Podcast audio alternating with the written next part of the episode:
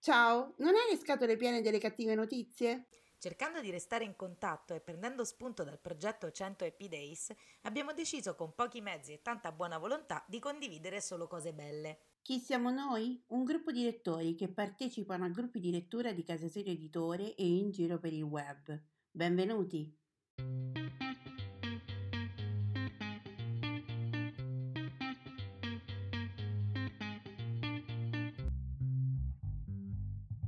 Ciao, io sono Simona e ti parlo da Rocca di Papa. Ciao, io sono Nereia e ti parlo da Barcellona, in Spagna. Mentre facevamo un podcast per Casa Sire Editore, abbiamo dovuto coinvolgere i nostri amici per dare una risposta più articolata a un nostro ascoltatore e ci siamo resi conto che la risposta collettiva funzionava. E così abbiamo deciso di intraprendere questo percorso per rallegrare la giornata di tutti con un buon pensiero. Sono appunti, pensieri sparsi, sfoghi o ricordi, non necessariamente parlano di libri, sono un modo per sentirsi e lasciare un messaggio in bottiglia a chiunque avrà la voglia di accoglierlo. Ci siamo ispirati al lavoro fatto da Alessandra Pagani con il suo 100 Happy Days sull'omonimo gruppo Facebook. Benvenuti alla settima puntata di Voci dall'Italia. Buon ascolto. Mi chiamo Paolo Baron e d'estate, prevalentemente d'estate, mi occupo di una libreria molto particolare, una libreria fisicamente posizionata sul mare. Considerate che uscendo dalla porta d'ingresso fate esattamente 9 passi e vi tuffate in acqua. Un mare impressionante, bellissimo, il mare del Cilento. E la libreria è la libreria del porto e si trova ad Acciaroli, che è frazione di Pollica, la parte più, più a sud del, del Salernitano e mi diverto chiaramente a vendere libri a un pubblico sempre diverso perché il pubblico del turismo, la libreria apre a giugno e chiude alla fine di settembre e vive appunto di turismo perché è un territorio dove ehm, la popolazione è molto scarsa, c'è, c'è, pochissima gente, quindi lì una libreria non, non, potrebbe sopravvivere. Insomma. Quest'estate, questa scorsa, sono diventato particolarmente virale eh, virale non è proprio una parola bella in questo momento, sono diventato molto popolare perché mh, ho questa abitudine di mettere dei cartelli sulla porta quando mi allontano, giusto per prendere un panino, una pizza, qualcosa da mangiare. E, e per una grande passione che ho, che è quella della fotografia, mi piace fotografare i tramonti. E quindi ho messo questo cartello chiuso per tramonto e sono andato su alla, sulla banchina a fare un po' di fotografia al tramonto e una foto scattata a questo cartello è stata ripresa da fanpage, fanpage eh, Corriere della Sera, Repubblica, eh, Il Mattino, insomma mi sono trovato tutte le radio nazionali più grandi da, da Capital a DJ a Rai 1, Radio 2, tutti quanti a parlare, sono finito perfino nel telegiornale, insomma è diventata una cosa incredibile, la gente è venuta spesso non solo a farsi selfie con me, è una cosa è, è veramente, veramente particolare, ma eh, mi chiedevano di autografare dei libri, cioè libri che non avevo scritto io chiaramente. E chiuso per tramonto, se cercate l'hashtag chiuso per tramonto nel web trovate eh, questa cosa, più che altro vi invito a vedere la bellezza del posto, insomma, un poco attraverso le mie foto, perché faccio di tutto per fare un po' il cronista della, di, di, di, quel, di, quei luoghi, e poi perché il posto è, è veramente meraviglioso, insomma, ve lo dico tenendolo davanti agli occhi in questo momento perché sono lì e ho il balcone che affaccia sul mare, sto guardando il, il mare calmissimo, oggi è una giornata oltre la primavera, di, di pre-estate. E d'inverno, vabbè, d'inverno faccio di, diverse cose, tra cui scrivere eh, sceneggiature di graphic novel, fumetto. E adesso il 22 aprile usciamo negli Stati Uniti, uno del, dei lavori che ho fatto insieme ad Ernesto Carbonetti, il disegnatore che lavora con me, è stato comprato dalla Image Comics, la, la casa editrice americana, quelli che, fa, quelli che, hanno pubblicato The Walking Dead. State bene, eh, i momenti brutti passano, lo diceva Edoardo De Filippa, da passare nottata. Ciao, sono Alessandra e anche oggi sono qua per condividere la mia riflessione sulla gratitudine quotidiana. È una riflessione che faccio tutti i giorni, che condivido con voi, più che una riflessione vi do uno spunto di, uno spunto di riflessione per eh, provare gratitudine. La gratitudine vi ricordo che è proprio un sentimento che si sente nel cuore, è un sentimento che affiora come quello dell'innamoramento, quando eh, vi innamorate sentite il cuore che si scalda e che palpita in modo diverso. E eh, nel, quando si prova vera gratitudine si sente proprio a livello fisico un calore dal cuore e una sensazione di grande apertura. Quindi più ci si esercita eh, e, più, e più si sente, non è una cosa immediata, è un po' come un muscolo che si può allenare e questo percorso che stiamo facendo noi è un mini allenamento di 100 giorni. Comunque mh, mm, immaginatevi persone molto sedentarie se per 100 giorni tutti i giorni fate un quarto d'ora, 20 minuti di movimento, di attività fisica, alla fine dei 100 giorni, che sono circa tre mesi e qualcosa, sarete, avrete fatto un piccolo progresso nella vostra forma fisica e la stessa cosa avviene esattamente con la gratitudine. Allora, Abbiamo iniziato questo percorso eh, rivolgendo un ringraziamento alla persona davanti allo specchio, cioè noi stessi, e oggi eh, continuiamo dopo sette giorni con un ringraziamento alle persone che stanno condividendo casa con noi. Ora so, so che questo mi viene da ridere perché so che questo è un tema un po' spinoso perché eh, la convivenza sotto lo stesso tetto di tante persone diverse, soprattutto che come in questo momento non hanno occasioni di uscire, incontrare altre persone, fare altre attività, ma non hanno modo di decomprimere o di distrarsi, ma sono forzatamente insieme 24 ore su 24, può essere molto difficile. Però è anche vero che le altre persone ci offrono uno specchio per vedere dove sono le nostre fragilità e per darci quindi un'occasione di migliorare, mm, nel senso proprio non che non andiamo bene così come siamo, ma di eh, evolvere, migliorare nel senso di evolvere, di crescere, di renderci conto di alcuni aspetti del nostro carattere che non potremmo vedere in nessun altro modo se non come eh, riflesso sulle azioni degli altri, cioè come relazione con gli altri. Insomma, ciò che accade è che le persone a noi più vicine in, questo momento si nota moltissimo perché le relazioni sono messe a dura prova da questa convivenza forzata le, relaz- le persone a noi più vicine ci fungono da specchi, da specchi però mh, anche, non solo delle cose belle che noi portiamo nel mondo, ma anche del, degli aspetti spinosi. E a questo vorrei che andasse il nostro ringraziamento di oggi, proprio perché mh, è grazie agli altri che possiamo evolvere, crescere e ehm, diventare più consapevoli della, de, de, del, nostro, nostro, del nostro carattere, della nostra personalità e anche del nostro effetto sul mondo. E su questa parte dell'effetto sul mondo vi invito a interrogarvi perché, per esempio, oggi siamo obbligati a stare in casa, a non prendere la macchina e, per, e, non so se avete notato, ho visto tantissimi articoli di giornale che dicono che sono tornati delfini nel, nei canali di Venezia, nel porto di Bari, poi ne ho letto un altro dove sono tornati, mi sembra, anche in Liguria. Quindi l'inquinamento è diminuito moltissimo e come effetto la natura si è risvegliata. Addirittura ho letto un articolo che dice che ci sono le lepri nei parchi di Milano e io ho vissuto a Milano 20 anni e vi giuro che una lepre l'ho mai vista in un parco. Quindi ci sono veramente degli effetti eh, positivi e oggi appunto con questa riflessione che so che può essere un po' controversa, soprattutto se la convivenza forzata ha delle criticità e ce l'ha per tutti, per cui mh, mm, sappiamo, eh, vi invito proprio a essere mh, mm, grati delle, delle cose che emergono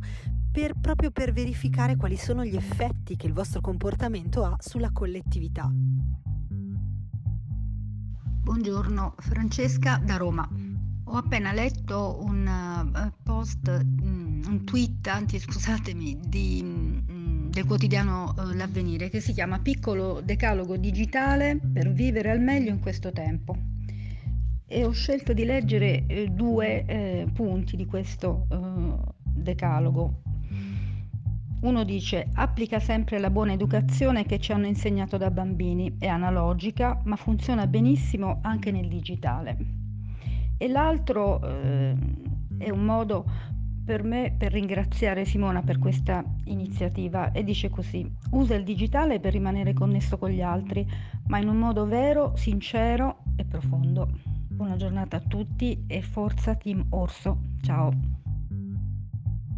Buon pomeriggio, sono Marina da Roma. Allora, io sono arrabbiatissima perché in un momento del genere di grande difficoltà dove lavarsi le mani è essenziale e non solo, tutto è difficile, le comodità sono interdette, ecco in un momento del genere qua nel mio palazzo manca l'acqua. Non abbiamo acqua. Non scende acqua dai rubinetti per via di un guasto che è stato accertato dagli operatori della GEA che mm, in via del tutto eccezionale, nonostante il fine settimana sono venuti, sollecitati da un intero palazzo che ha chiamato, allarmato ovviamente, come potete immaginare. E allora sorrido perché dopo 24 ore di, di, di grande, ripeto, disagio, di, di, follia eh, dominante, perché stare senza acqua potete immaginarlo, poi ripeto, visto il momento che stiamo vivendo, un dramma totale. Ecco, oggi, proprio oggi, 22 marzo, è la giornata mondiale dell'acqua, signori. Cioè, ma questo è uno scherzo? Oggi giornata mondiale dell'acqua,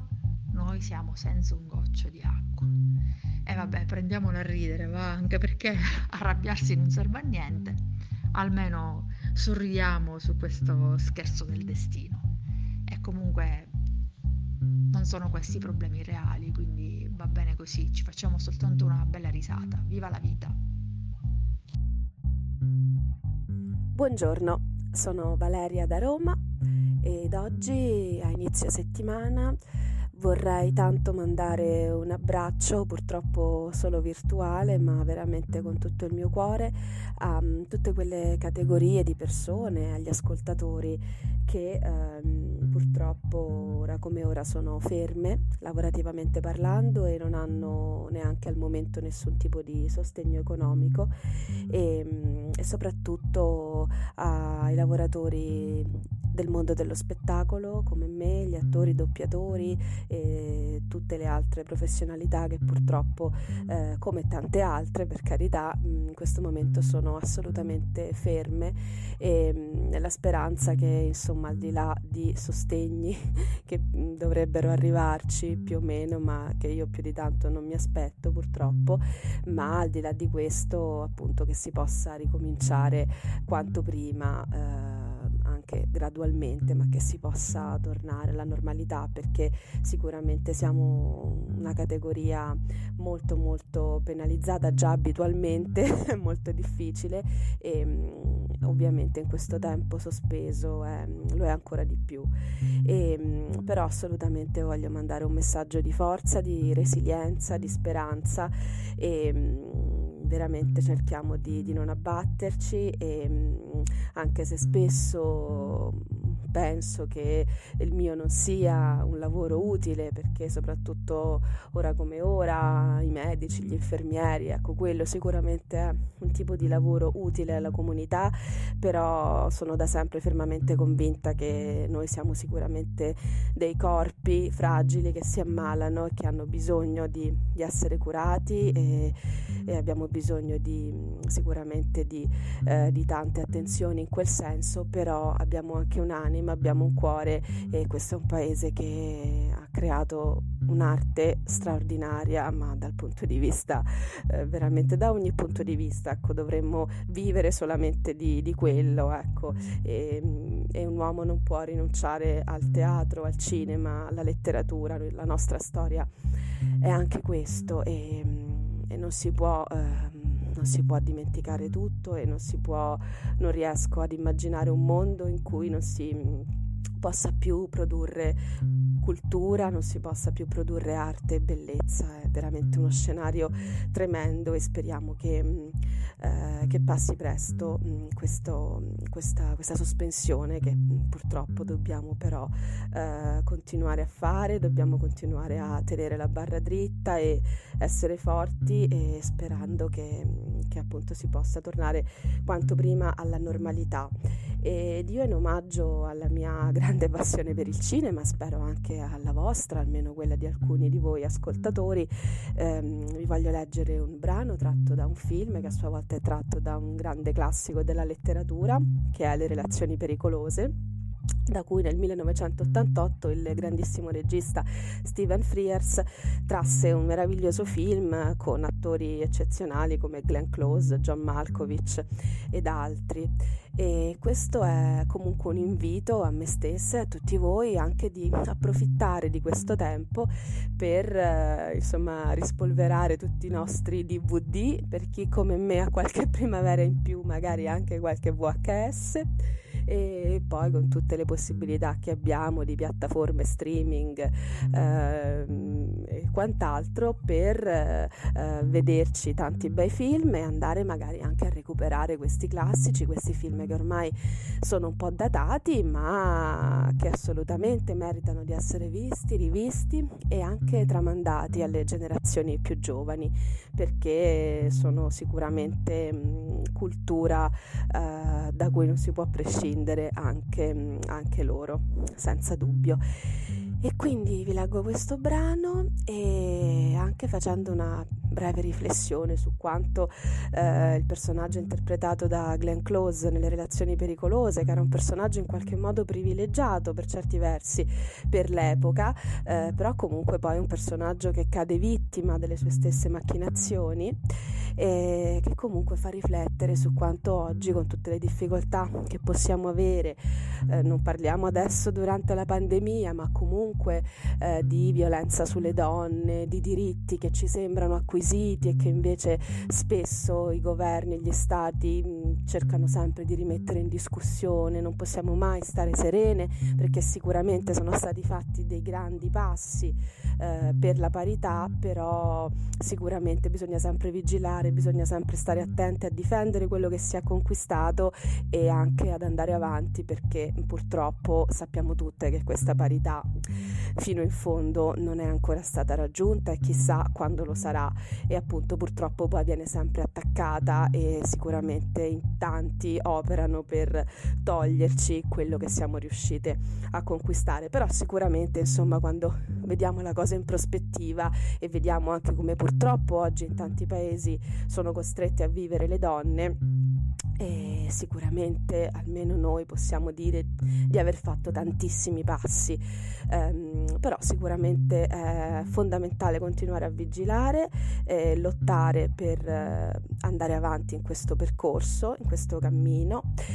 e veramente un pensiero anche per tutte le donne costrette in questo periodo a stare in casa, magari con una persona con cui non vorrebbero stare in casa, ricordando che comunque sono sempre attivi eh, i centri antiviolenza e le associazioni che eh, si impegnano per aiutarle. E, mm, e, quindi pensando a questa cosa ecco anche questa marchesa di Mortail ehm, aveva insomma pur nel privilegio dell'epoca e non era sicuramente una persona indigente però era una donna che viveva ehm, in una maniera completamente diversa da come siamo state abituate a vivere noi e pur nel privilegio era comunque appartenente a una minoranza che veniva eh, sicuramente soggiogata, che non era libera di fare tante cose che avrebbe voluto fare. E, mm, e quindi niente, oggi veramente un pensiero affettuoso a chi non sta riuscendo a lavorare ed anche a tutte noi donne perché poi siamo sicuramente in modo particolare forti e resilienti e ora come ora è uno di quei momenti in cui mh, mm, mi auguro e ci auguro di saperlo mostrare, dimostrare meglio di altre occasioni. Buona giornata a tutti ancora e in bocca all'orso. Non avevo scelta, sono una donna. Le donne sono obbligate ad essere molto più abili degli uomini. Potete guastarci la reputazione e la vita solo con poche parole ben scelte. Quindi è chiaro che io non ho dovuto inventare solo me stessa, ma espedienti di fuga a cui nessuno aveva mai pensato. E ci sono riuscita perché io ho sempre saputo di essere nata per dominare il vostro sesso e per vendicare il mio.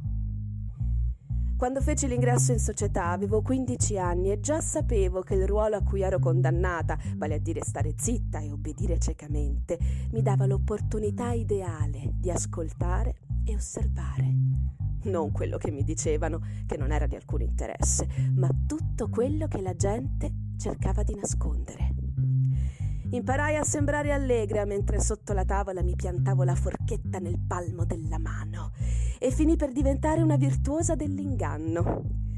Non era il piacere che cercavo, era la conoscenza. E consultavo i più rigidi moralisti per la scienza dell'apparire, i filosofi per sapere cosa pensare e i romanzieri per capire come cavarmela. E alla fine io ho distillato il tutto in un principio meravigliosamente semplice. Vincere o morire.